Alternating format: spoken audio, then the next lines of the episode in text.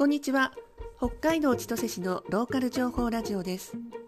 今日は2021年6月22日。おとといで北海道の緊急事態宣言が終わって札幌がまん延防止法適用地域になってここ千歳市は市独自の集中対策期間になりました。お店で営業再開するところが増えたのですが私たち親子連れにとってはあまり変わらないかなというところです。千歳っ子センターや児童館図書館運動施設がまだ閉館ですしこれからどうなるかまだまだ様子見ですね。でも今日のメインの話題はコロナでコロナではなく熊出没についてです。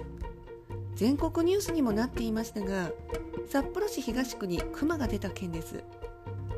結婚前は札幌に住んでいたのであの辺りの土地勘はあるのですが正直びっくりでした。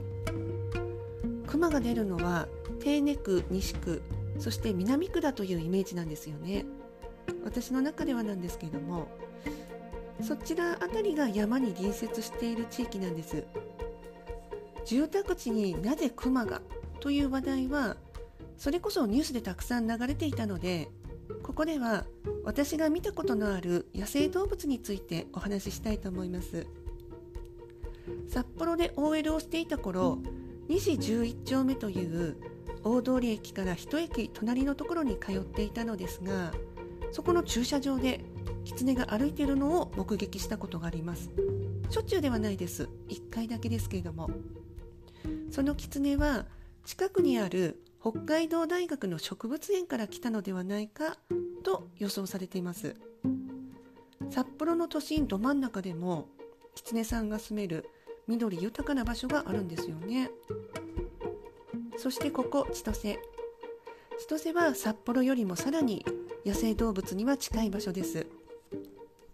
私の家からそう遠くない場所で23回狐を見かけています。そして23日前なんですけれどもよく行く公園でエゾリスを見かけました。今日のタイトル画像をそれにしてみました。私は写真撮るのそんなに上手じゃないんですけれども被写体が良いおかげでインスタグラムにアップする写真は上達していると思います。で野生動物を見た時の心構え騒がない慌てないそしてクマの場合は背中を向けない。背中向けて走って逃げようとするのが一番襲われやすいとか。目をそらさないで後ずさりですね。でもそれ以前に遭遇しないように気をつけたいですね。鈴をつけるとか複数人で音立てながら行くとか基本は大あ基本は大切にしたいですね。はい。では今日はここまでです。聞いていただいてありがとうございました。次回は来週火曜日のお昼頃配信予定です。よかったらまた聞きに来てください。